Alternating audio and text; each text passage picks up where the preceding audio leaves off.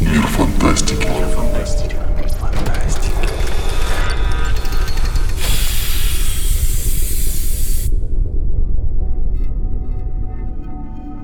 Здравствуйте, дорогие покорители далеких галактик и неизведанных миров.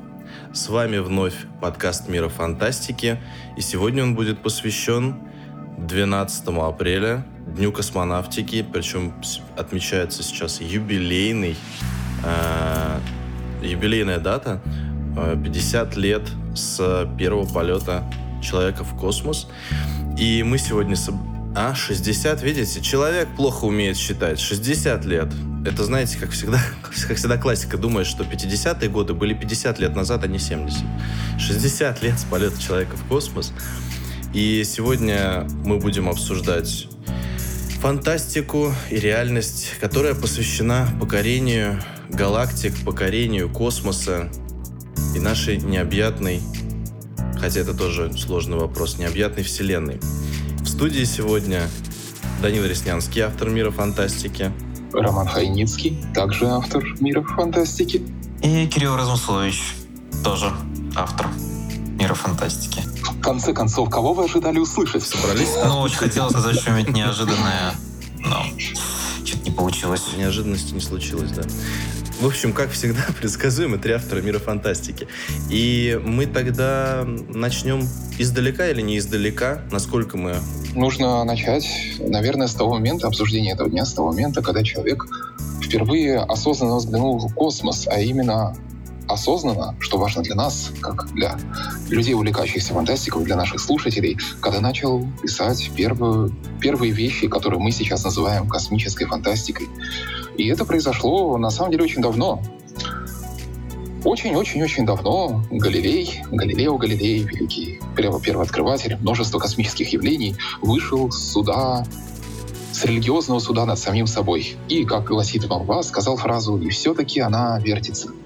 На самом деле, эта фраза никогда не говорил, но в это же время вышло что-то, что точно можно доказать, что вышло. Вышло первое, примерно в те же годы, первая фантастика, спустя всего пять лет после этой фразы, которая называлась «Человек на Луне». И была она написана английским епископом, религиозным человеком, Фрэнсисом Годвином. И в ней было подробно описано путешествие, ориентирующееся на работы Галилея, Кеплера и Коперника. Там человека не, не отлучили человека сразу от церкви? Будут Нет, нет, он был англиканцем. А им, не... им позволительно, да. Галилея судили, Галилея судили и иезуиты, для которых э, любой спор о системе мира, который спорит с их системой, кончался сжиганием человека на костре, а на самом деле нет. Но это частности. Э, а ему, а он жил в более уютной, более спокойной, более хорошо реагирующей на ученых Англии. Ну и затем его дело было продолжено, его дело продолжилось сначала разными утопическими фантазиями, оно вернулось к нам, его истории вернулись в виде путешествия на Луну Жюля Верна, его истории вернулись к нам уже потом с Гебретом Уэллсом, пока, наконец, не наступил шумный и злобный век 20 В небо полетели ракеты, Сначала ракеты боевые, затем на их основе, на основе немецких Фау-2, э, ракеты уже космические, мирные. И вместе с ними в космос полетела наша надежда, наши мечты, образы нового будущего, которое произойдет уже не здесь, на Земле, а где-то там, на астероидах, на планетах, в других вселенных, галактиках. Кто знает где. И начался золотой век фантастики, когда мы наконец поверили, что есть дом за пределами Земли. И у нам, нас до этого дома отделяет всего один шаг. Я хотел бы начать всю эту историю с рассказа «Золотого века» одного из его важнейших авторов. Цитат из этого рассказа, естественно, не всего сразу. Этот автор писал очень мало повестей и длинных книг. Ну, точнее, писал он их достаточно, но получались они у него не так хорошо, как получались рассказы. Это Роберт Шекли. Я думаю, что Шекли у нас в основном, кстати, известен по юмористической такой литературе разнообразной малой формы. Да, да, да. И этот рассказ называется «Минимум необходимого», и он, в общем, тоже юмористический, он забавный. Но в нем Шекли такое ощущение, что даже немножко видит будущее, немножко видит те вещи, о которых мы сегодня поговорим. Этот рассказ начинается с описания человека, который едет в Антарктиду. И он хочет покорить Южный полюс. Он хочет построить там вместе со своей женой, которая, ну, с ним едет просто восхищенная им самим. Он хочет построить там себе новый дом. Он едет туда, он в холоде обустраивается, он выстраивает себе идеальное жилище, за ним приезжают другие. Он ставит э, место, которое он назвал Кэп, просто называется вскоре Кэп-Сити. Вокруг э, в, Антарктиде строят огромные города, там э, делают инфраструктуру, там основывается общество, и в какой-то момент ему там скучно. И он э, становится скучно, и он едет, получает э, новости о том, что человечество начинает колонизировать астероиды. Он собирается туда и понимает, что на самом деле его мечта всегда была жить на астероидах. Он, он покупает э, все необходимое, что там нужно, что нужно устроить, э, там, портативный набор для обустройства атмосферы, для гравитации, э, не знаю, э, гидропонные грядки, э, садится в свой новый купленный космолет на распродаже и летит наверх. Ему сначала тяжело, ему там пусто, там холодно, там опасно, но он обустраивает и это место вокруг себя. Но и туда приезжают люди. А жена куда? И в какой-то момент э, жена вместе с ним, естественно, летит. И жена думает, что он наконец нашел свое призвание на этих астероидах. А, ну, Но туда приезжают люди, и вскоре на каждом астероиде есть соседи, они машут друг другу рукой, когда выходят, как было положено в качественной фантастике 50-х, 60-х. Они э, выстраивают там тоже общество, уже есть доставка грузов, уже не нужно выживать. И все эти люди, и потихоньку там появляются новые люди, которые живут на этих астероидах, как у себя дома. И тогда и на этом, в общем-то, рассказ. Это достаточно простая история. Э, на этом рассказ заканчивается. Он э, начинает страдать от скуки, этот человек. И вдруг он видит, в магазине продают антигравитационный генератор специально для жизни на лунах Юпитера, где жить до этого считалось невозможным. И он смотрит на него жадными глазами, и тут его жена понимает, что на самом деле его увлекли не астероиды, его не увлекла не Антарктида. Его увлекли места, куда еще никто не ходил. Его увлекло вот это вот фронтирное сознание. И что ему нужно быть подальше от цивилизации, что ему нужно быть тем человеком, который шагнет в неизведанное, и тем человеком, который там будет бороться за свою жизнь. И она вздыхает и говорит, хорошо, тогда мы покупаем антигравитационный генератор. И мне кажется, это предсказало это предсказало дальнейшую дискуссию, которая в течение 40 лет, мне кажется, мне кажется, возможно, мои коллеги поспорят со мной, я даже на это надеюсь, о том, кто такой человек космоса, кто полетит туда. Не так важно, чего мы добьемся, не так важно, какие технологии мы сделаем, не так важно, с помощью чего мы туда доберемся. Фантастика этим почти не занимается. Она описывает эти технологии, но она рассказывает, в конце концов, о людях. Но важно, кто будут эти люди, и будут ли они похожи на нас, и будет ли им интересно с нами. Ну, я этот рассказ не читал, но м- складывается некоторое ощущение, что вот в этом рассказе минимум необходимого. Э, мне кажется, что Шекли скорее пародирует и утрирует. Э, была же э, сорт литературы, который про, про пионеров-колонистов такая приключенческая. Pulp Fiction, на самом деле, в основном, про освоение Дикого Запада, которое было очень популярно на протяжении там, 19 даже века и в начале, в принципе, 20-го, до Второй мировой войны. И мне кажется, что это звучит как какая-то такая довольно занятная пародия. То есть мне кажется, что космос была... Космос здесь какой-то аллегорический. И, наверное, все-таки стартовать нужно м- с чего-то более серьезного, э, что пошло, вообще что дало импульс, в принципе, развитию э, фантастической литературы. Это, конечно, запуск, это, конечно, не, не первый полет все-таки человека в космос, а запуск искусственного спутника Земли, который был в 1957 году. И вот, наверное, это рубежная дата, которая очень сильно повлияла, в принципе, на восприятие людей, не только авторов и фантастов, а вообще, в принципе, это одно из самых ярких впечатлений людей 50-х. Ну, история началась еще до нее, когда люди увидели, впечатлились первыми достижениями ракет. Они уже с 40-х и 50-х. И Азимов, и Хайнлен, и все остальные начали творить задолго до полета спутника.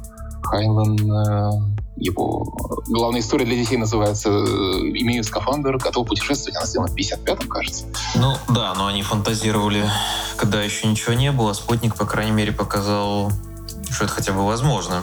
Начальный этап, по крайней мере вернул в какие-то рамки. Ну, давайте, давайте, мы, давайте мы сделаем какое-нибудь э, такое экспертное лицо и скажем, что вот это пионерия. вот это пионерия от фантастической литературы, которая от, решила отправить нас в космос. Вот что бы вы бы лично назвали? На самом деле, э, ну, такое персональное какое-то мнение, вот по ощущениям, что дало импульс, и потом поговорим, что отличало вот ту литературу 50-х, ну, в принципе, 60-х о космосе.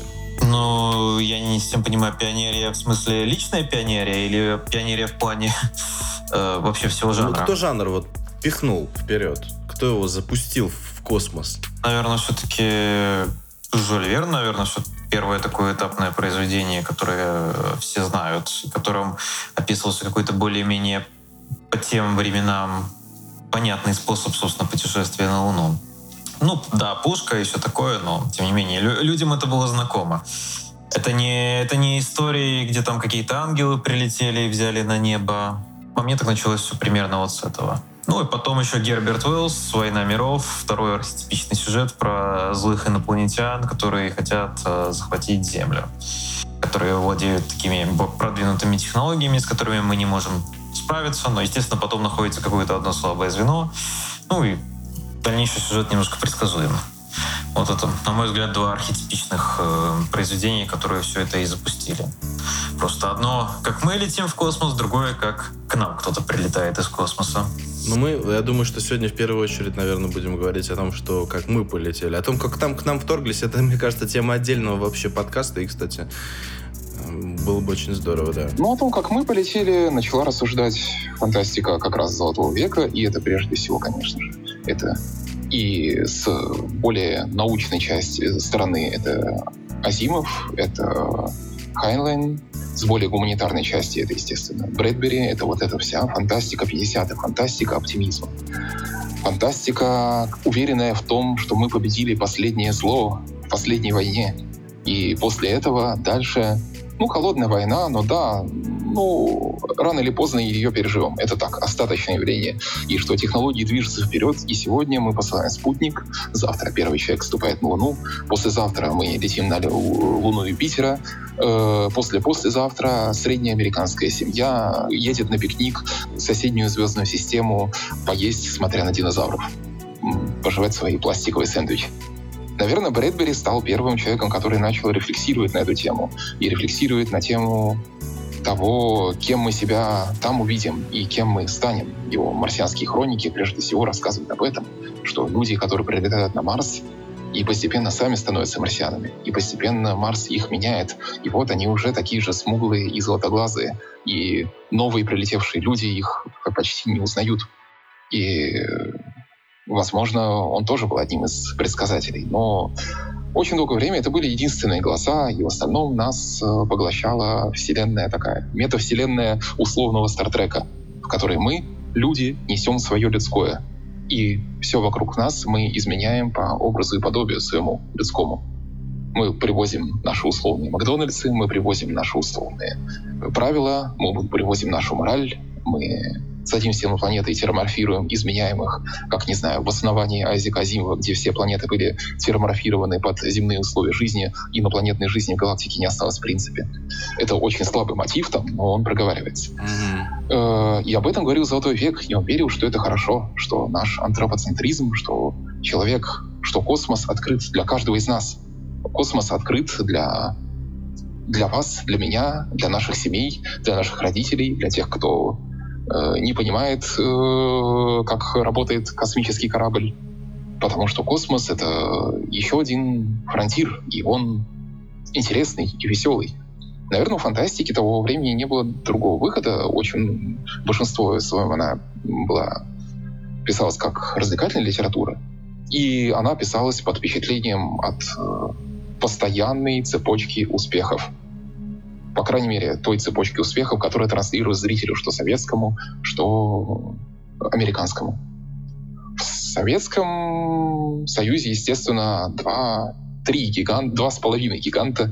Это Стругацкие братья, Аркадий Борис и Ефремов. Они сейчас нам известны более всего, хотя, конечно, хороших авторов было намного больше. К сожалению, стерлись из памяти людей. Не наши, надеюсь. Надеюсь, не наши, и надеюсь, что мир о них еще не раз напомнит нашим читателям и зрителям. И Стругацкие начинали точно с этого же Стартрека, если мы вспоминаем их самые ранние повести «Страна багровых туч», «Путь на Мальтею». Это все те же герои, да, стажеры. Ну да, весь их, э, весь их мультиверс э, Стругацких. Это все героические истории о героических людях, которые, да, приходят на планеты незнакомые, да, они сражаются со средой, и это был вот конфликт человека и среды, и да, они их меняют под себя. Они меняют под себя даже неприступную Венеру, где Земля плюется в тебя кислотой, и дышать можно только э, около 60 секунд, чтобы не, окончательно не потравиться. И они ставят там памятники своим кораблям, и они строят там свои коммунистические светлые города. Это, по сути, тот же Trek, но только со знаком с красным цветом. Ну, я думаю, что это, конечно, во многом еще объяснялось, как бы это сказать, техническим отсутствием конкретных технических знаний, чего, ну, в реальности стоит полеты в космос, весь этот оптимизм. Ну, незнанием сложности, поэтому mm-hmm. люди воспринимали это, что вот, условно говоря, Самолеты изобрели 50 лет назад, и вот сейчас мы уже можем купить билет на реактивный самолет и слетать там куда угодно. Ну и с космосом примерно такое же будет лет за 50. И перед нами целый неизведанный мир. И тем более, что, опять же, вот в это все время да, описывается. Тогда же мы, по сути, ничего даже про Солнечную систему толком не знали, на самом деле. Mm-hmm. Мы не знали, что на Венере находится, не знали, реально, насколько холодно на Марсе. Знали бы Стругацкие, что находится на Венере, не туда бы отослались. Да, мы даже не знали, что на обратной Луне на стороне Луны находится. Это тоже всего-то 60 лет назад, и никто не знал. Там можно было mm-hmm. представлять себе что угодно. Вот. А, к сожалению, реальность немножко все эти фантазии самые такие оптимистичные сразу начала отсекать. Что, конечно, со временем повлияло на спад этого оптимизма. 67 год спутник, 61 год Гагарин, всего через 8 лет высадка на Луну. Между этим э, Леонов, который вышел в открытый космос. И вообще космическая гонка и постоянная пропаганда этой космической гонки, что в одной, в одном гегемоне мира, что в другом.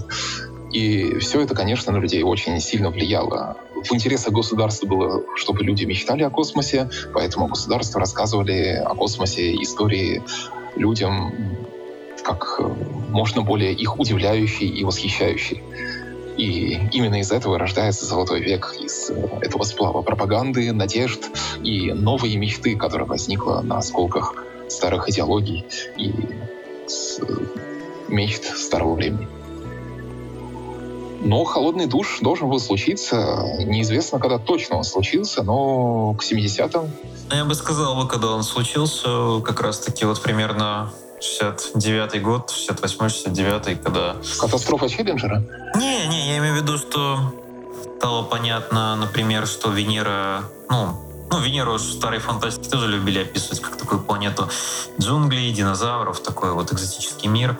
Когда стало понятно, что Венера — это абсолютный ад для человека. Да для чего угодно. Вот. Марс тоже были много, было много надежд. Ну, что там, по крайней мере, может, ну, хотя бы какие-то растения быть, может, там какие-то, действительно, когда цивилизация была. Это тоже вот примерно 69 год, когда, по-моему, были первые более-менее детальные фотографии поверхности Марса. Может быть, в эйфории лунной гонки это сразу и люди не осознали, но как-то вдруг стало понятно, что на самом деле вот в Солнечной системе, собственно говоря, на курорт лететь пока что некуда. Угу. Это было бы очень здорово, если бы у нас прямо под боком была бы такая же планета, как Земля, куда можно летать, э, исследовать ее, покорять. А оказалось, что, собственно говоря, там ничего и нету. Угу. Там нет экзотических туземок, все такого, никакого фронтира. Это просто скалы, углекислота, плюс 500 градусов. Мгм. Это вот все немножко... Не, плюс 500 градусов утром, минус 300 вечером. Минус 300. Это уже... Минус, д- минус 200 сколько там? 200? Так что это немножко, немножко сбило этот накал оптимизма. Ну и еще, конечно, эти затраты. Ну, в Советском Союзе, понятное дело, там никто цифры, конечно, не публиковал, но в Штатах-то ведь все это финансирование было более-менее открыто, и пресса уже писала о том, сколько тратится на программу «Аполлон», сколько-то миллиардов долларов, и когда люди как-то стали осознавать, что да, мы потратили там 20 миллиардов долларов за то, чтобы 12 человек высадились на Луну, погуляли там пару дней и вернулись назад.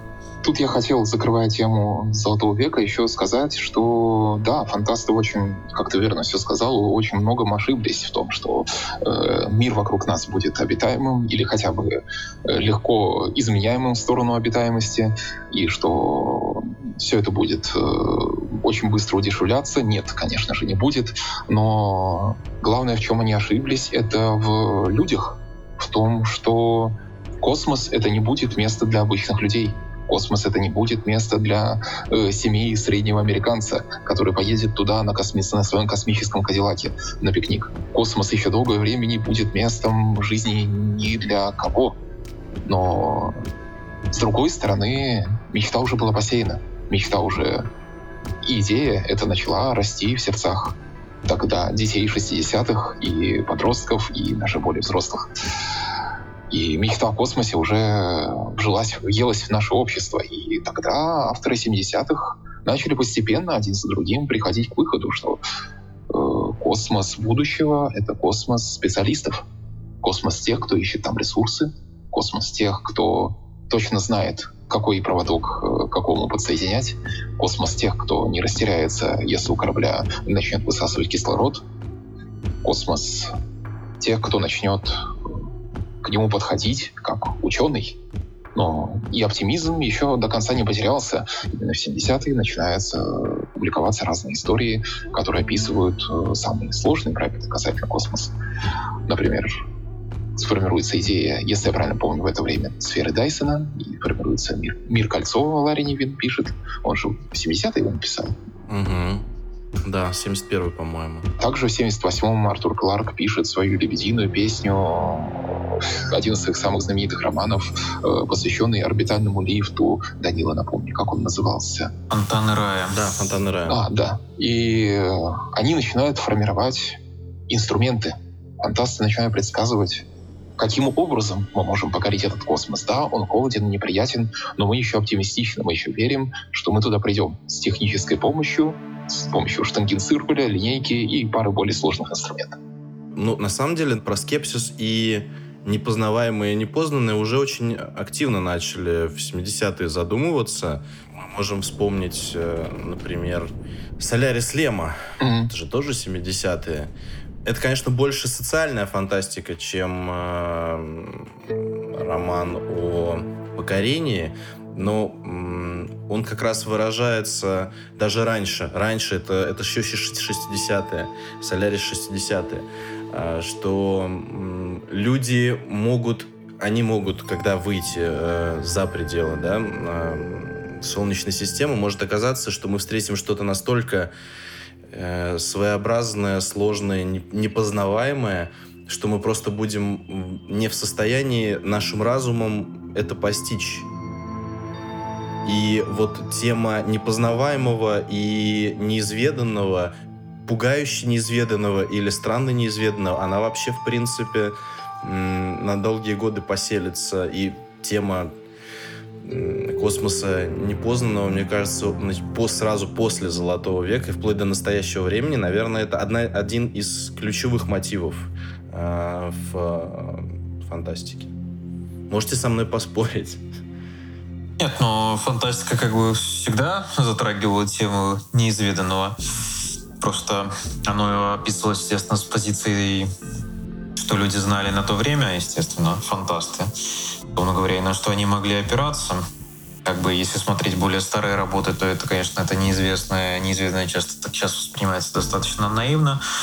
Вот, а в 70-е уже, как бы сейчас сказали бы, уже пошел такой конца 60-х, 70-х, вот такой уклон в реалистичность большую. Как бы, ну, как бы те же, вот фонтаны, те же фонтаны рая, условно говоря, где там все-таки это, конечно, есть много таких условностей, но оно все-таки достаточно подробно описывается, как это все строится там, почему им это место, это все. А, а, свидание с Рамой, насколько я помню, тоже примерно то же время, которые тоже, ну, то есть такие вот э, то есть время таких историй, где там проснулся с утра, сел в космолет, полетел куда-нибудь там э, поиграть в карты, оно уже, конечно, ушло. Ну, они еще оставались. Они даже продавались хорошо, писал. Гаррисон писали все остальные титаны жанра просто... Ну, это такое уже, наверное, пошло такое более явное разделение на такую, как бы, как это говорят, твердая научная фантастика и такое вот более э, легкое, да. такое более легкое. Да, и еще времена менялись, потому что подступала новая волна. Внезапно фантастику начинали вторг... начали вторгаться люди с совершенно радикальными взглядами. И бунтовщики, и люди, может быть, напрямую не имеющие отношения к науке. Фантастика начала становиться более сюрреалистичной, в ней начало даваться время более противоречивым темам, и начались задаваться не самые приятные вопросы, как раз начали скрываться еще больше подробностей, а, начали накапливаться какой-то процент трагедий космических. Э, НАСА начало осторожно говорить, что Марс мы освоим, возможно, не в ближайшие лет 15, и, может быть, даже не в 20 очень многие начали задаваться вопросом, а для кого вообще этот космос придуман, если не для обычных людей? Может быть, он придуман не для специалистов, а просто для вот этих сильных мира сего, может быть, они нам просто скормили удобную мечту, чтобы самим э, полететь туда и снова повоевать за ресурсы, что очень любят сильные мира сего, и что люди от этого только пострадают. Это были предтечи киберпанка и предтечи киберпанкового взгляда на освоение космоса, которые уже случились в 80-х. И киберпанк уже начал рассказывать о совершенно другом типе покорителей и совершенно другом космосе, который будет осваиваться либо очень богатыми людьми, либо теми, кто работает за их деньги. И только этим очень богатым людям будет до космоса дело, потому что только они обладают зрением достаточным, чтобы взглянуть куда-то за горизонт событий. Фантастика 70-х все еще была оптимистичной. Она была... В ней было... Люди все еще летали в разные вселенные, люди все еще э, осваивали э, Солнечную систему достаточно быстро, люди быстро придумывали э, решение всех своих проблем, они строили орбитальные лифты в фонтане. В фантастике 80-х все внезапно стало очень сложно. Как бы если брать кинематограф, то в 70-х в кинематографе, если посмотреть уже, это оптимистичная тенденция как бы начала явно заканчиваться, потому что там те фильмы, что уже начали выходить в 70-х про космос, э, ну, понятно, что из того, что нас снимали, мы большинство не знаем, но самые такие известные фильмы, они уже в основном пронизаны таким не самым оптимистичным настроением. Например, там «Молчаливое бегство» — это такая экзистенциональная история про, грубо говоря, закат какой-то мечты. «Козерог-1» — это вообще такая ода конспирологам. Mm-hmm где НАСА скрывает и убивает космонавтов, никто никуда не летает mm-hmm. и все такое. Ну и 79-й год — это как бы чужой. Ну, понятное дело, что это все одновременно... Тут были, конечно, «Звездные войны», но все-таки «Звездные войны» — это, с моей точки зрения, это типа космоопера, да. Ну, это космоопера, мы их, наверное, сегодня не обсуждаем, да. Такой вот именно чужой, вполне себе кино про то, как работяги летят куда-то домой с грузом руды, ресурсов. И злая корпорация заставляет их э, фактически гробит их ради того, чтобы вот добыть этот самый организм. Милую зверушку. Да. Фактически тот же самый, можно сказать, киберпанк. Только до Гибсона еще даже, за пару лет до него.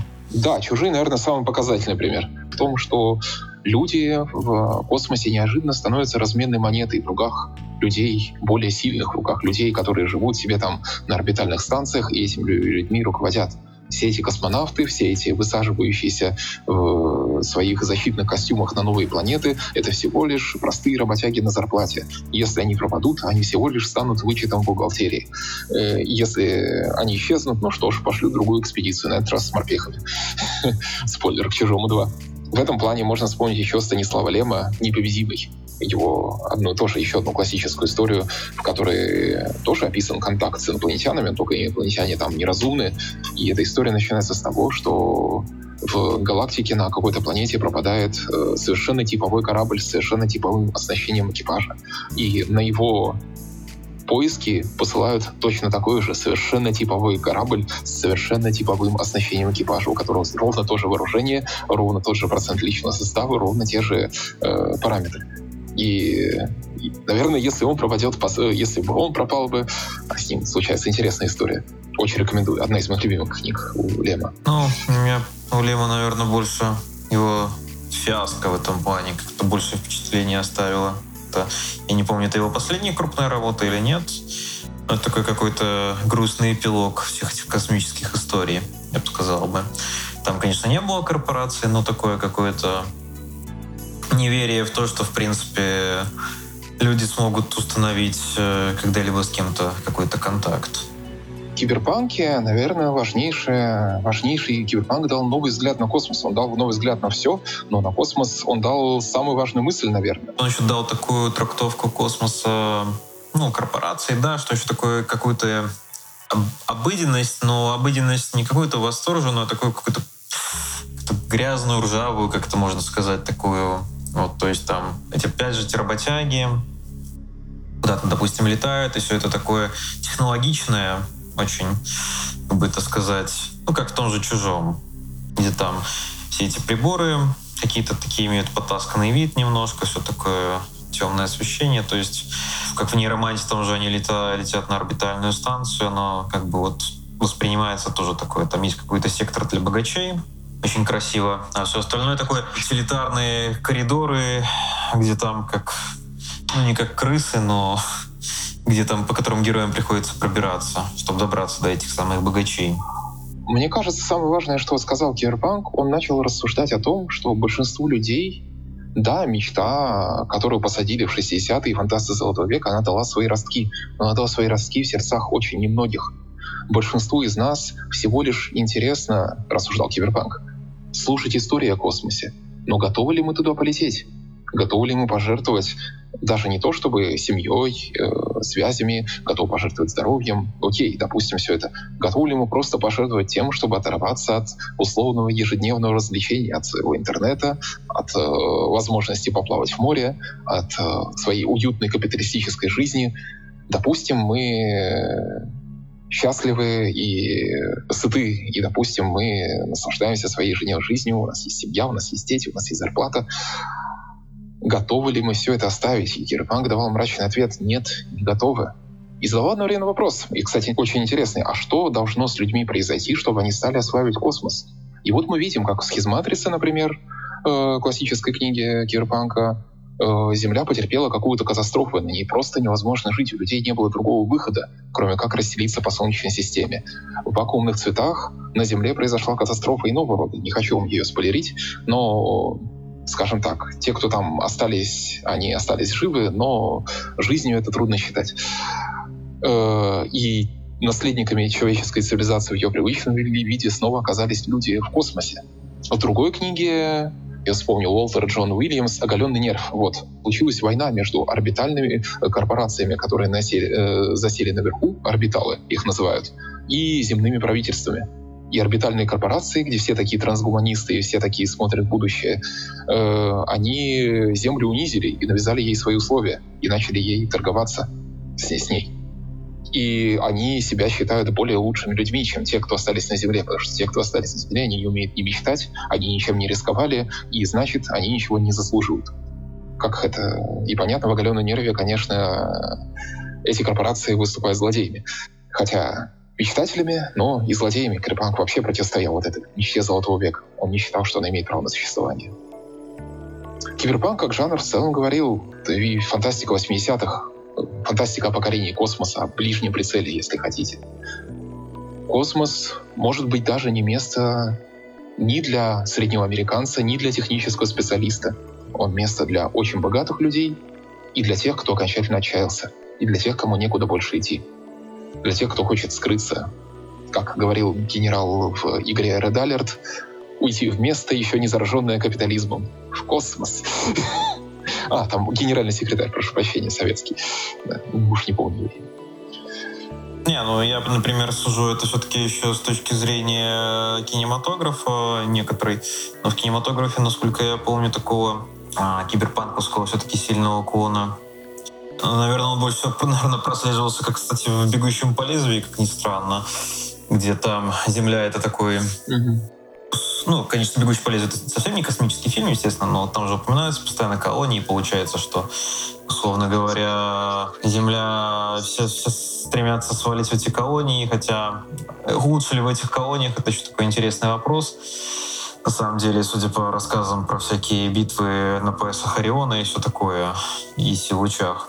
Но я бы сказал, сказал бы, что, конечно, в 80-х еще было некоторое время какой-то, возможно, небольшой все-таки всплеск этого оптимизма, совпавший новый. А, то есть, ну, не такого прямо оптимизма, но космос опять немножко стал казаться доступнее, потому что начали летать э, шаттлы только-только.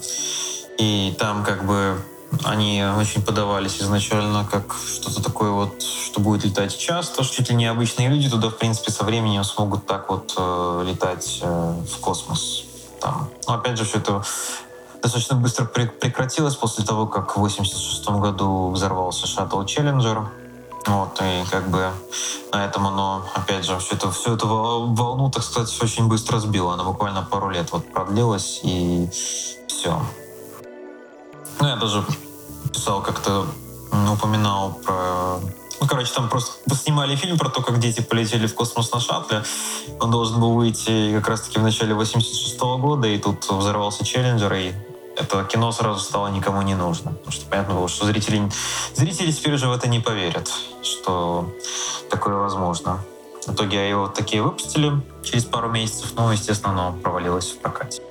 А дальше мы уже переходим в 90-е, где начали происходить а, как это оказалось, наступает конец истории, когда Советский Союз развалился, и вроде как угроза холодной войны немножко ушла в прошлое. И все начали, мне кажется, как-то немножко в разных направлениях стали уходить. Действительно, какой-то постмодернизм, мышление конца истории, какие-то высокие концепции. И начали эту активную тему, мне кажется, более продвигать тем, что именно чтобы покорить космос, человеку надо перестать быть человеком, генетические какие-то вот изменения — по сути, опять же, это, да, не новая идея, как уже тут упоминали, что, типа, еще у Брэдбери, что если люди будут жить на Марсе, то они, как бы, со временем перестанут быть людьми. Еще такой контекст, что люди, как бы, сами себя должны как вид изменить, чтобы куда-то вот выбраться. И, как бы, мне кажется, вот с этого момента именно еще больше такое происходит разделение ну, такой вот твердой научной фантастики, которая оперирует какими-то такими очень сложными концепциями, она как-то вот начинает уходить в такой вот отрыв. Потому что если раньше все эти истории, в принципе, они были, ну, ну не то, что для всех, но мне кажется, они были рассчитаны на большую аудиторию, то сейчас такой вот э, твердый sci-fi, он далеко не для всех. Далеко не все значит, готовы читать вот про все эти технические детали, которые, с одной стороны, добавляют реалистичность, но с другой они действительно сложны, потому что объем информации накапливается, и уже одному человеку, в принципе, сложно это все осознать.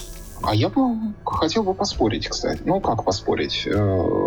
Тому, что да, эта проблема действительно есть, и то, что после периода пессимизма и периода киберпанка вот этой критики началась э, новая волна фантастики, более твердой, более жесткой, описывающей все научно, играющейся с идеями, а не с людьми, которые... Э, и она стала сложной. Начинается история Грега Игана в 90-е, начинается история других фантастов. Начинается история Питера Уотса, э, автора «Ложные слепоты», одного из самых хитовых фантастических книг. Э, но э, вместе с ними начинается истории в 90-е и более гуманитарных фантастов, которые тоже пишут о покорении космоса и, и, и пишут о нем э, четко понимая, что читатель от них хочет увидеть. Начинается история ну как, продолжается. Кима Стэнли Робинсона, который пишет, например, одну из очень важных для фантастики трилогий «Красный Марс». Ну, «Красный Марс», «Голубой Марс», «Зеленый Марс» об освоении Марса. И которая ничего не имеет общего с, марсиан, с марсианскими хрониками, Начинается она с того, что 100 человек отобранных, из них 40 э, русских, 40 американцев и по мелочи всех остальных. Или 30 русских, 30 американцев и всех остальных понемножку. Э, сотни человек высаживается на Марсе, чтобы подготовить плацдарм для его освоения. И дальше начинается огромное масштабное полотно в течение трех очень толстых книг, описывающее, как туда прилетают новые люди, как там строят города, как происходит терраморфирование. Иногда это занудно, иногда это весело, иногда там появляются интриги, э, иногда начинаются там трагедии, из-за чего в какой-то момент эту историю назвали «Игрой престолов в космосе», чем она, естественно, не является. Ну, это вот, мне кажется, именно про голубой Марс. То есть, если красный и зеленый, оно такое достаточно Прости, что перебил. Вот, то есть Красный Марс посвящен колонизации, да, правильно? То есть он в основном именно этому. Э, зеленый посвящен, собственно, терраформированию, а вот голубой это уже начинается э, про живые легенды, про, про научные проекты и что происходит в этом сообществе. Э, вот, на, на голубом мне стало тяжело на самом деле. А, но Ким Стэнли Робертсон, да, нужно про него обязательно сказать. Э, да, это очень тяжело для восприятия, такая книга нелегкая э, в концу становится она. Потому что, наверное, Ким Стэнли Робинсон забывает, что книгам полагается иметь сюжет и решает, что они могут довольствоваться просто описаниями того, как наше общество будет идеальным после того, как пройдет через все катаклизмы. Как я и говорил, такая все-таки начинает явно проявляться все-таки специализация какая-то больше у авторов Потому что, как бы, и Кима Стэнли Робертсон это тоже не... Ну, понятно, что любой автор как бы не для всех, но как Ким Стэнли Робертсон это такой как бы свой пласт, а тот же Питер Уотс это совсем другой свой пласт, при том, что, опять же, оба оперируют вполне себе такими реалистичными концепциями, пишут про все эти сложности, я могу тебе их объединить в единую волну. Я считаю, это действительно настоящий единый, единым движением э, людей. Э, и могу сказать почему, совершенно точно. Потому что, смотри, у Кима Стэнли Робинсона, например, и в конце появляется новая раса людей, э, которые выросли на Марсе. У них тоньше кости, они там парят на своих планерах, им глубоко наплевать на Землю, они не слышали только в рассказах они совершенно другие, они ничем не похожи на землян. Они ничем не похожи, но они все еще люди. Они любят, они дышат, они чувствуют, и это их делает человеком. Они не имеют никакого отношения к тем нациям, к тем арабам, швейцарцам, э, русским, американцам, которые прилетали сюда до этого. Они носят свои имена, у них своя культура, они живут по-другому, и они хотят, просят себя отпустить, землян. У Яна Макдональда есть э, более популярного такого, ну как, более массового даже автора, э, есть цикл «Новая луна», где шесть семейств, которые еще тоже называют «Игрой престолов в космосе», где шесть семейств борются за власть над Луной, и все они Никто из них не может вернуться на Землю, они на Луне произвели тоже слишком много, гравитация изменила их, изменила их кости и изменила их культуру, и они уже не шесть семейств из Бразилии, Нигерии и там откуда, Японии, нет, из России и э, Австралии они уже люди Луны, и они называют себя лунные люди. И одни с Землей пытаются спорить, э, и пытаются воевать за право независимости. Они тоже просят себя отпустить. И таких историй мириады, и я считаю это новым направлением трансгуманистским фантастики. Брэдбери боялся, что мы прилетим на Марс, увидим колонистов, которые прилетели сюда несколько лет назад, и неотличимых от марсиан авторы нового времени, авторы 90-х и нулевых говорят, колонисты прилетят на Марс, станут похожими на марсиан, и это будет хорошо. И это единственный, это лучший путь. Это лучшее, что мы можем им пожелать. Это будут какие-то другие люди, это будут, будем не мы. Но мы должны их принять как своих друзей и братьев. Мы те, кто останемся на Земле. Те, у кого не хватит этой храбрости, смелости, денег, мотивации улететь туда, наверх и мы должны попробовать с ними подружиться. И мне кажется, это стало вот э, одним из рефренов фантастики о покорении космоса, одним из главных рефренов фантастики о покорении космоса начала и конца 90-х, начала нулевых. я хочу продолжить, э, может быть, развить э, мысли Рома. А, мне кажется, что мы в 90-х, 2000-х, ну и сейчас современность, мы ушли, то есть мы начали с, с технологии, да, с познания космоса 50-е, с возможности его освоения. Потом пришли к скепсису, а, а, тоже в первую очередь о технических возможностях и возможностях нашего разума. И в результате, в конечном итоге, вот если мы вот сейчас говорили, да, о Питере Уотсе, о Ким Стэнли Робинсоне, мне кажется, что это все-таки, как ни странно, это книги, они, конечно же, о космосе и о покорении, но они в первую очередь о людях, о социологии, о разуме, об э, возможностях человеческих, о его ответственности, кстати, что как-то вот одно время исчезло, да, из э, литературы. То есть получается, что если мы возьмем киберпанк, это в основном например, безответственность. Э, чужого вспомнить, это безответственность. То, к чему приводит безответственность. То сейчас это именно да, трансгуманизм, а моральная гражданская ответственность человечества, а, о собственном будущем, возможном, потенциальном, которое мы, как, может быть, когда-нибудь до этого дорастем. То есть это снова какая-то все-таки надежда появилась, и она... Ну, в принципе, опять же, можно сказать, э, у нас есть э, человек-надежда, который очень, мне кажется, последние несколько лет сильно влияет на общественное сознание. Ну, другие люди говорят, что он просто занял рынок, и занял рынок мечты, и этой мечтой торгует, и на этом зарабатывает деньги. Э, у людей есть очень...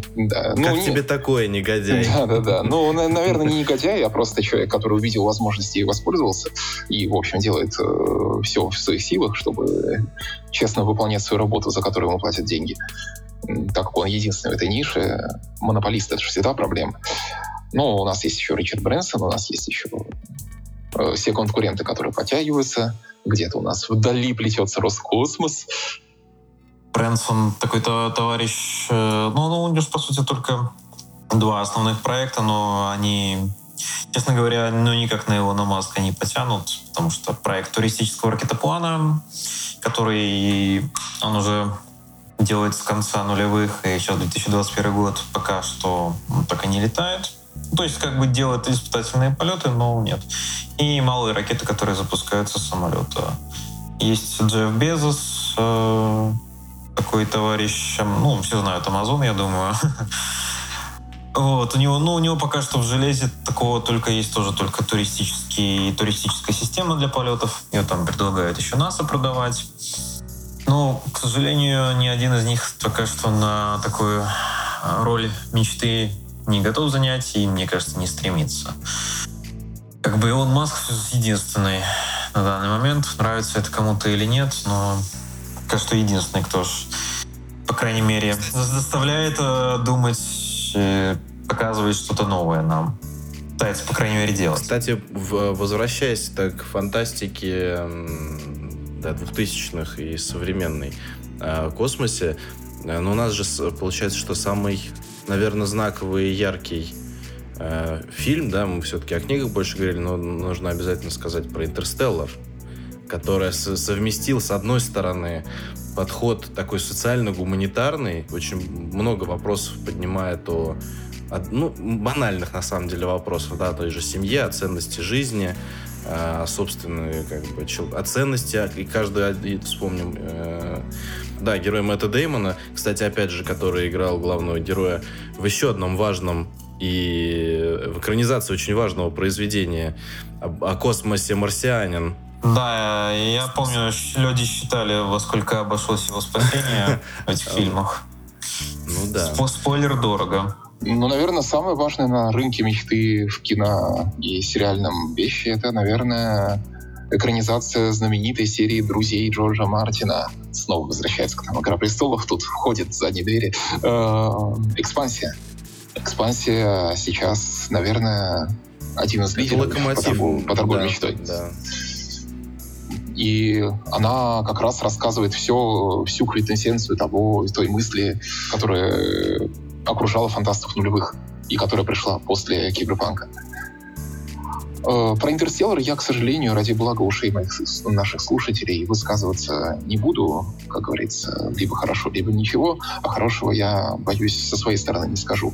Я считаю, это не очень полезная фантастики и мечтам о космосе вещь, которая несет в себе достаточно не ту этику, которую мне хотелось бы видеть в историях о научной фантастике она подменяет ее гуманитарную. Я могу вспомнить еще к этому же гравитацию Куарона, которая сводится к тому, что космос — это холодное неприятное место, и нам нечего там делать. Там нет жизни, там нет любви, там нет дорогих нам людей. Поэтому возвращайтесь, господа, на Землю.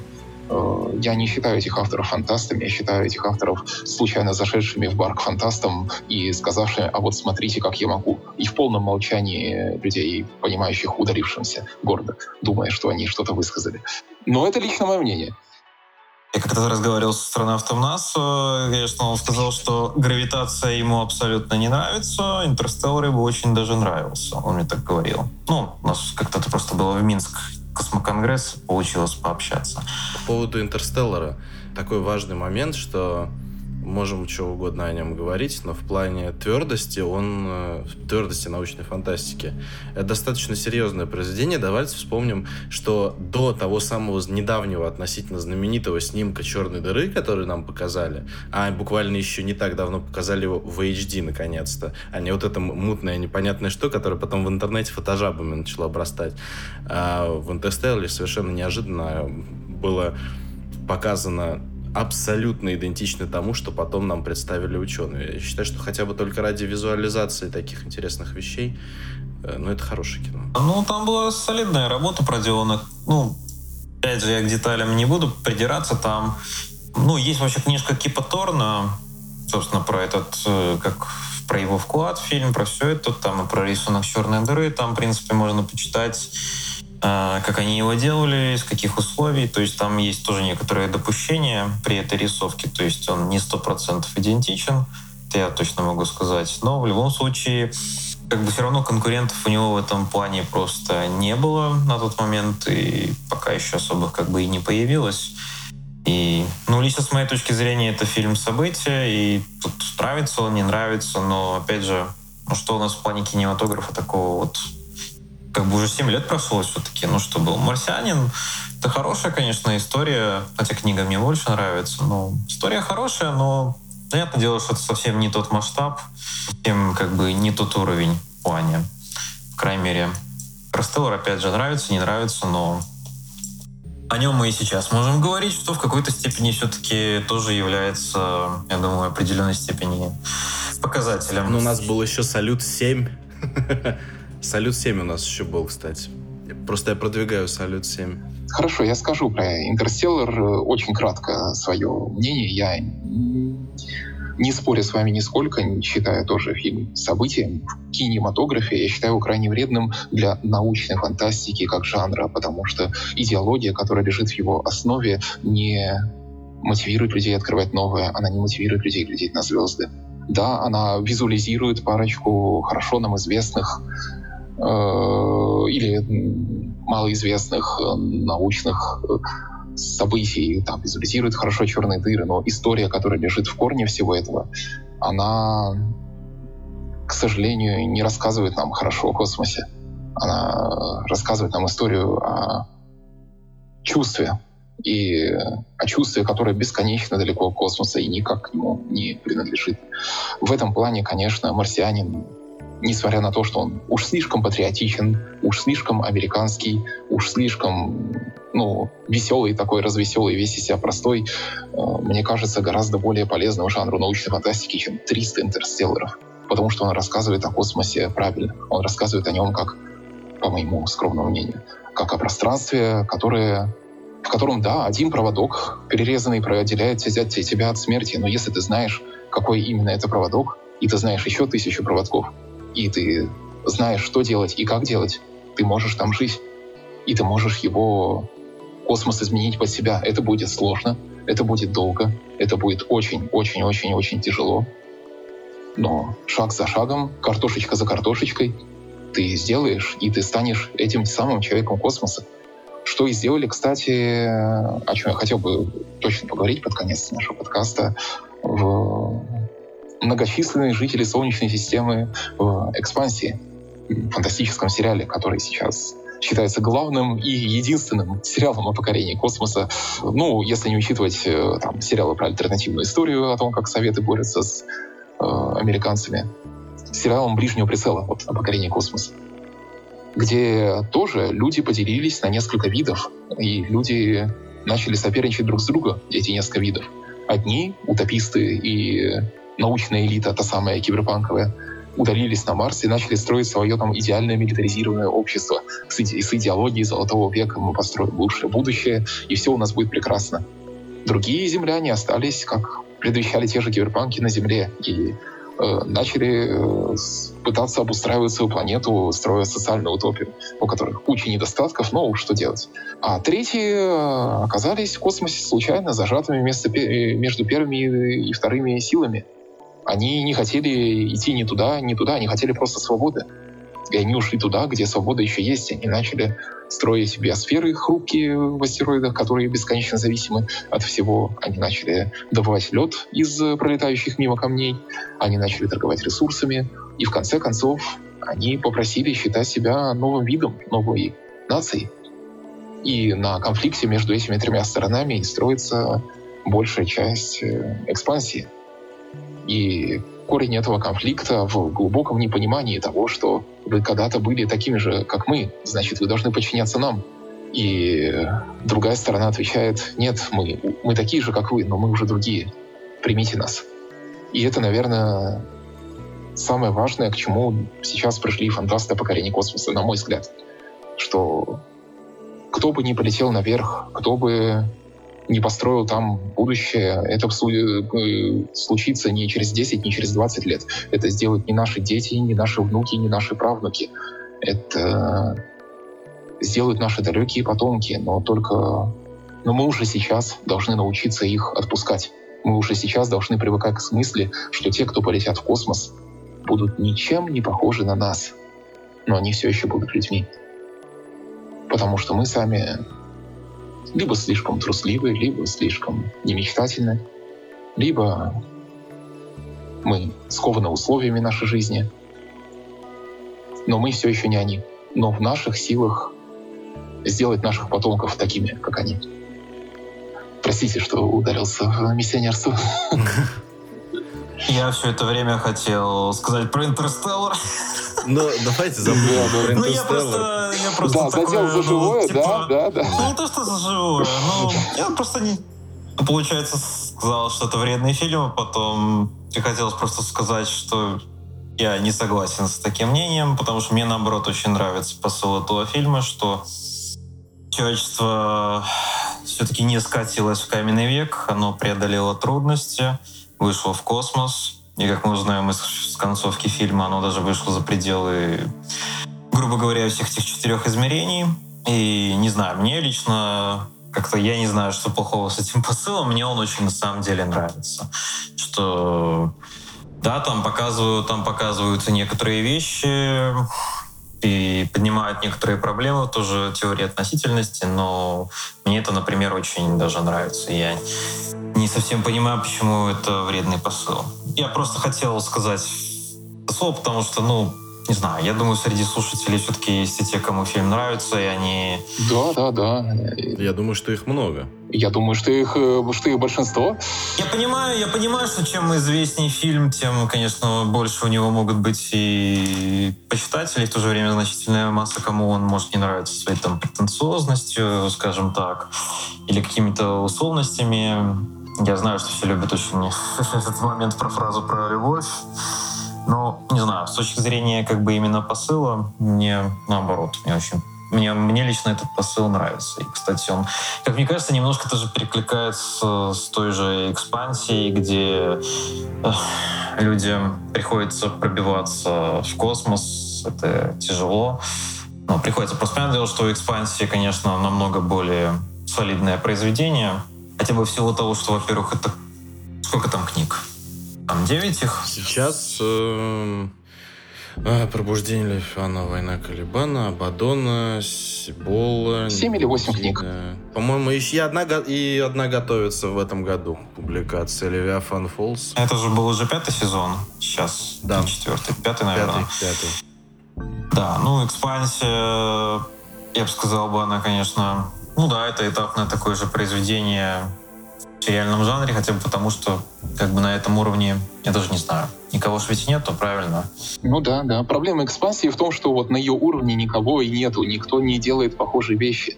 Еще вторая проблема экспансии как книг, что это не очень хорошие книги. Это развлекательная литература, э, достаточно простая, сделанная, не знаю, по канонам условного Дэна Брауна, Кода да Винчи, где главы разграничены вот строго для того, чтобы читатель не уставал их читая, э, где события э, поставлены вот э, лишь бы каждую главу что-то бухало, э, и где все такое динамичное, веселое и развлекательное. Но в этом беда экранизации, для меня, экранизации фантастики в э, кино что до кино доходят, э, а уж до игр тем более, э, всякие исключения вроде про я не беру, э, наиболее простые образцы книжной фантастики, наиболее простые по месседжу, по событиям. Если какие-то вещи сложные, выделяющиеся, то они либо имеют очень сложную судьбу, либо делаются, вот не знаю, как прибытие, делаются по небольшому очень рассказу Дэда Чана, который, ну, сколько он там, 20 страниц, 15? Ну, он небольшой. Да, буквально. Да, потому что на более значительные вещи требуются слишком значительные бюджеты. Я бы вообще всего Теда Чана экранизировал практически. Ну, кстати, в случае с пространством, это же ведь его Джефф Безос как раз-таки вытянул, насколько я помню. Да, да, да. В случае с пространством это везение. Он же ведь популярностью тоже ведь не то чтобы прямо у зрителей пользовался. Он пользовался популярностью, просто канал Sci-Fi очень плохо разделил доходы от бюджета, насколько я помню. И вышло так, что он не получал от него никаких доходов. И он был прибыльным, но Sci-Fi от него не получал денег. Вот. Ну, вот, к, сож- к сожалению, да, кроме пространства, сейчас даже если кто-то вот спрашивает, что есть интересного про космос, особо Посмотреть именно, да. И, ну да, тебя спрашивают, а что ты можешь порекомендовать, и на самом деле сложновато все в основном в литературе такого визуального, ну вот пространства. А, если говорить про какие-то кинематограф, то я, честно, даже сходу и не помню, когда последний такой был космический фильм. Как бы и картинка была хорошая, и, и сюжет как бы особо не желал глаза выколоть себе. Вот. Я даже исходу, исходу и исходу и не вспомню. Для меня главное, что мечта — это... Да, сейчас проблема в том, что мечта не транслируется или очень слабо транслируется нашими государствами, увлеченными войнушкой друг с другом, и которым уже наплевать глубоко на космос. Но мечта жива, и мечта, эти ростки продолжают расти. Книги регулярно выходят, книг про космос, э, смею надеяться. Книг о космосе все еще, слава богу, много. Тут основная проблема, конечно, если бы уровень технологий бы немножко догонял бы эти мечтания. Потому что кроме Маска, ну, Маск ведь тоже, он, конечно, делает много, но по сути речь все равно идет о тех же ракетах, ну, грубо говоря, та же технология, что и 60 лет назад. А чтобы куда-то нам летать, нужно, как говорится, быстрее, быстрее это делать немножко, чем сейчас. Что-то новое, да. Ну, у нас очень много проблем. Есть космическая радиация, которую нам нужно преодолеть. Даже если поселясь на Луне, мы будем вдыхать пыль, которая будет радиоактивной. Она очень и очень острая, и поэтому там нужно создавать какую-то технологию, чтобы ее счищать скафандр, потому что если вдохнуть, она просто... Она, там же там нет влаги, она очень острая, то есть ты вдохнешь, как тебе наждачную бумагу, грубо говоря, она будет тебе стирать легкие изнутри. То есть Забивает все. Нам нужно решить, что делать со сверхсветовой скоростью, которая, очевидно, э, пока что останется так и фантастической теорией, пока не будет доказано, что она в принципе преодолим этот барьер хоть каким-либо образом. У нас есть поиск экзопланет, которые хотя бы похожи на... Никак не могут найти что-то действительно... Ну, поиск экзопланет еще, кстати, очень даже неплохими темпами развивается, я бы сказал бы. Ну, это одна из наиболее выполнимых задач. Ну вот да, это из того, что э, реально, реально пока что в обозримом будущем идет. Но, наверное, Это просто, может быть, Маску, конечно, удастся довести свой старшип до ума, и если повезет лет через 10, может быть, мы увидим что-то типа полета на Марс. Но это, конечно, очень-очень-очень оптимистично, я бы сказал. Ну, хочется иногда и помечтать все-таки. А то не, не все ж МКС, МКС.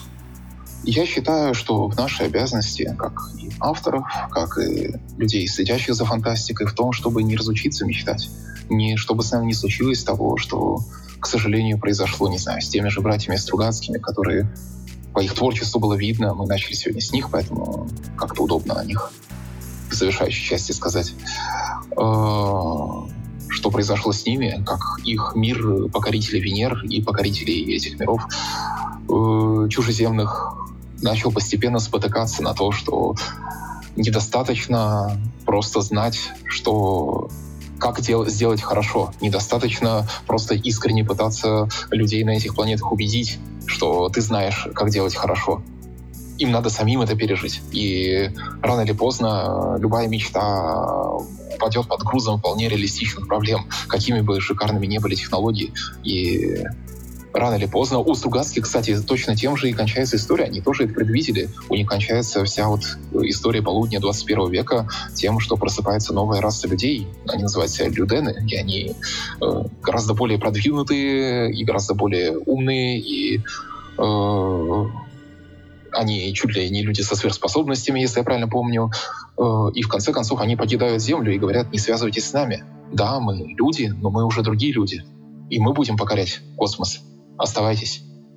Печальная история в том, что не только Стругацкие, но и вся наш, все мы, вся фантастика российская после 90-х годов, она разочаровалась в этом космосе вместе с падением Союза, вместе с падением всех идеалов. Мы разочаровались и в том, что яблони будут расти на Марсе, и наша мечта начала потихоньку умирать. И... А истории про попаданцев в космос не было?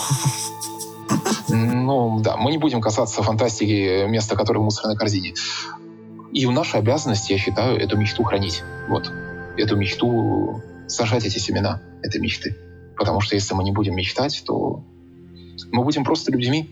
Это хотел сказать, что все, наверное, слушали эту, я не знаю, насколько это правдивая история или нет, но что в Китае, да, проводили когда-то исследования, почему они условно говоря, могут что-то воссоздавать хорошо, но очень плохо с новыми технологиями.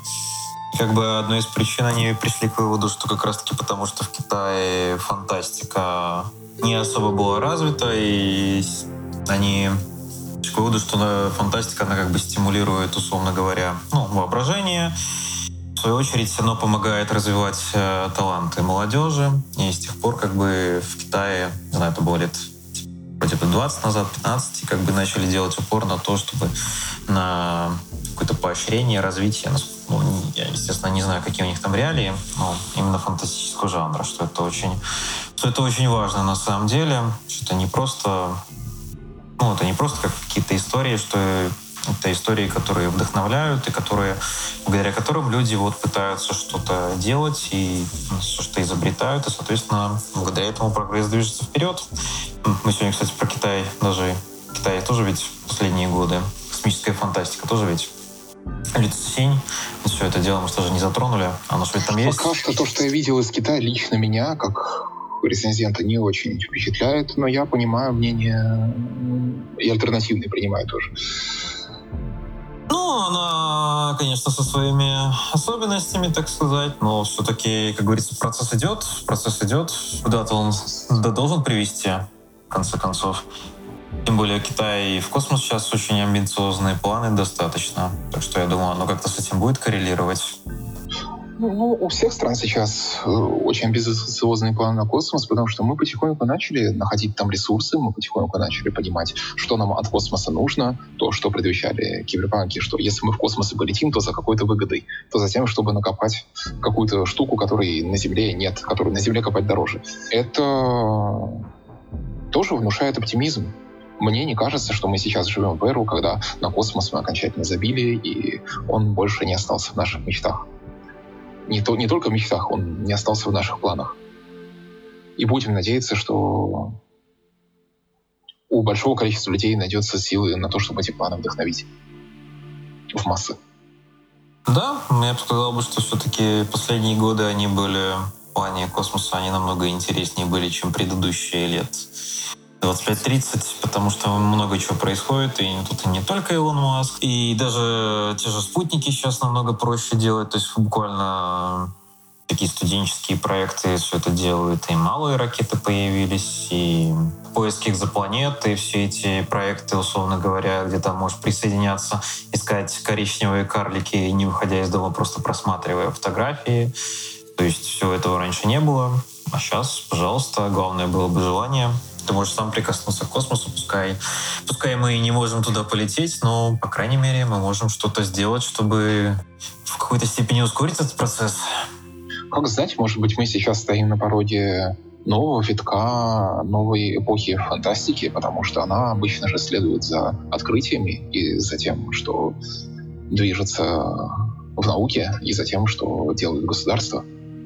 Может быть, э, мы сейчас э, на самой-самой заре, на самых-самых первых лучах солнца фантастики, которые уже не центрируются на Америке, которые создают локальные авторы. Может быть, они уже сейчас есть и в России. Может быть, они есть и в других странах. Вот у нас триумф польской фантастики в последние годы.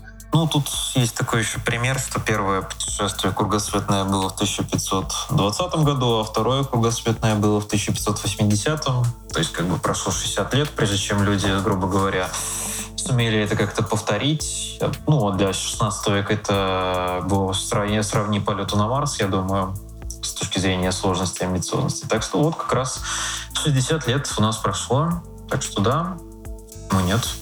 Это путешествие как раз и дало шаг вот той эпохи научно-технического прогресса 1600-х, в результате которой Галилей на самом деле никогда не говорил фразы «и все-таки она вертится». Ну, главное, что он э, использовал телескоп по назначению, скажем так. Да, да. Он тоже ведь не, не изобретал телескоп, но он придумал, что с ним можно сделать. Это важно. Вы такие оптимисты, друзья. Я даже не хочу своим тоскливым научным скепсисом даже это заряжать. А, ну, послушайте, э, будем, давайте будем реалистами. В самых прекрасных, замечательных и великолепных раскладах все, что грозит человечеству в ближайшие 20-30 лет, это Луна-Марс. Все. И, возможно, какие-то открытия, потому что сейчас, э, возможно, на смену телескопу Хаблу э, все-таки будет запущен новый, ну, пока я вот не очень в курсе. Э, потому что эти планы... Вообще он, он должен быть уже списан как бы с, со счетов уже несколько лет, но он, по-моему, до сих пор функционирует. Вот, поэтому все очень сильно упирается в технологии, очень сильно все упирается в разобщенность человечества, к сожалению, до сих пор.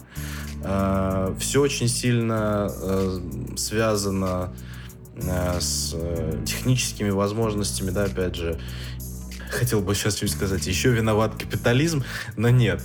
Э, поэтому мечтать, э, писать и надеяться, и что-то для этого делать, и думать о человеке будущего, это, конечно, замечательно, но у нас э, Земля-матушка полна проблем. Надо как-то параллельно всему этому смотреть на звезды, но не забывать иногда опускать взор себе под ноги. Я бы вот так сказал. Это немножко похоже на взгляд, условно говоря, в Африке дети голодают, и как мы можем лететь на Луну. Ну, это если очень утрированно, то ну, да. Ну, тут немножко сложно в двух словах. Это, это, это потянуло бы, наверное, на отдельный подкаст уже. Да, возможно. Да, ну последнее слово такое скажи.